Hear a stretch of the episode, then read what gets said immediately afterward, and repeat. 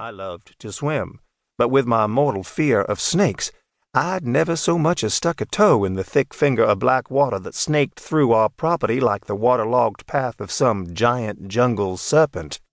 But if I had a cool, perfectly clear pool of pure water direct from the source, eventually I gave in. Of course, my father still asked for a show of hands, which seemed like a silly formality to me, but I cast my vote anyway. A swimming pool it was. It was a decision that destroyed our lives. Part 1 Marshall Chapter 1 Atlanta, May 2013 the patient in room four was named Marshall Ferriot, and he couldn't dream. Instead, he experienced vivid eruptions of memory that came from the center of what he perceived to be his person. After the terrifying fall that landed him at death's half open door when he was only seventeen, he lost all sense of his physical body.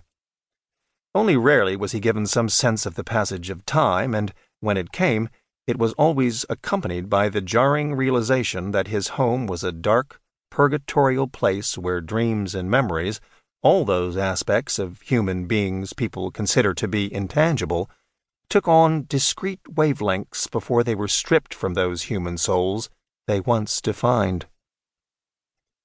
In these moments, he could feel himself dragging against a current of souls broken down to their raw constituents, a quantum flow of hopes, nightmares, and memories, and it made him feel like shark bait being towed through open sea.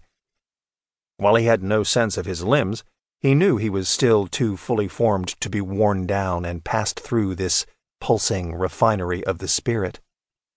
Then, a moment of stultifying blackness would arrive, stealing the passage of time, an intermittent distortion that turned a march of ten years in the conscious world into an endless tape loop of revelations lost, rediscovered, and lost again.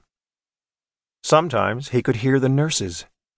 Their whispers and their shouts would come in at equal volume, and, with them, a dim awareness that they spoke of him often because they were afraid of him.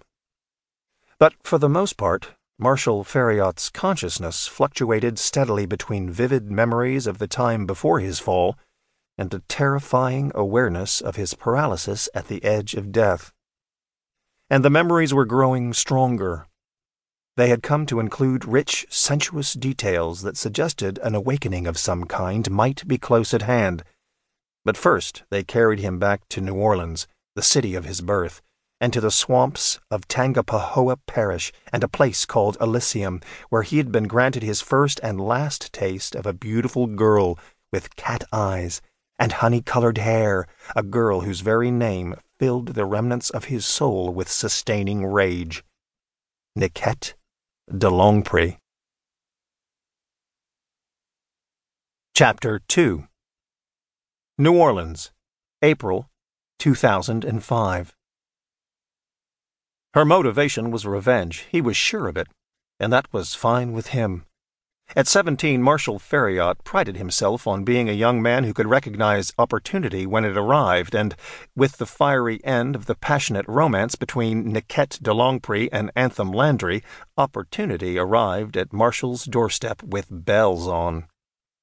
He had wanted her since they were sophomores, after her breasts had swelled to fullness over the course of one summer, after her walk had acquired a swaying adult confidence, probably because she'd given up her virginity to that stupid fathead she'd fallen head over heels for the minute he'd transferred into their class.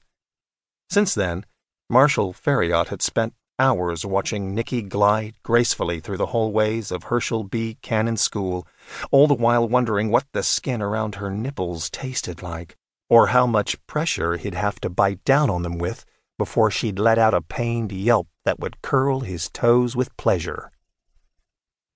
He'd concocted a few plans over the years, most of them intended to get her white trash boyfriend kicked out of school and sent back to Jefferson Parish where he belonged. But it was clear the two of them were too much in love to be driven apart by such a meager separation. So Marshall had even thought about cozy.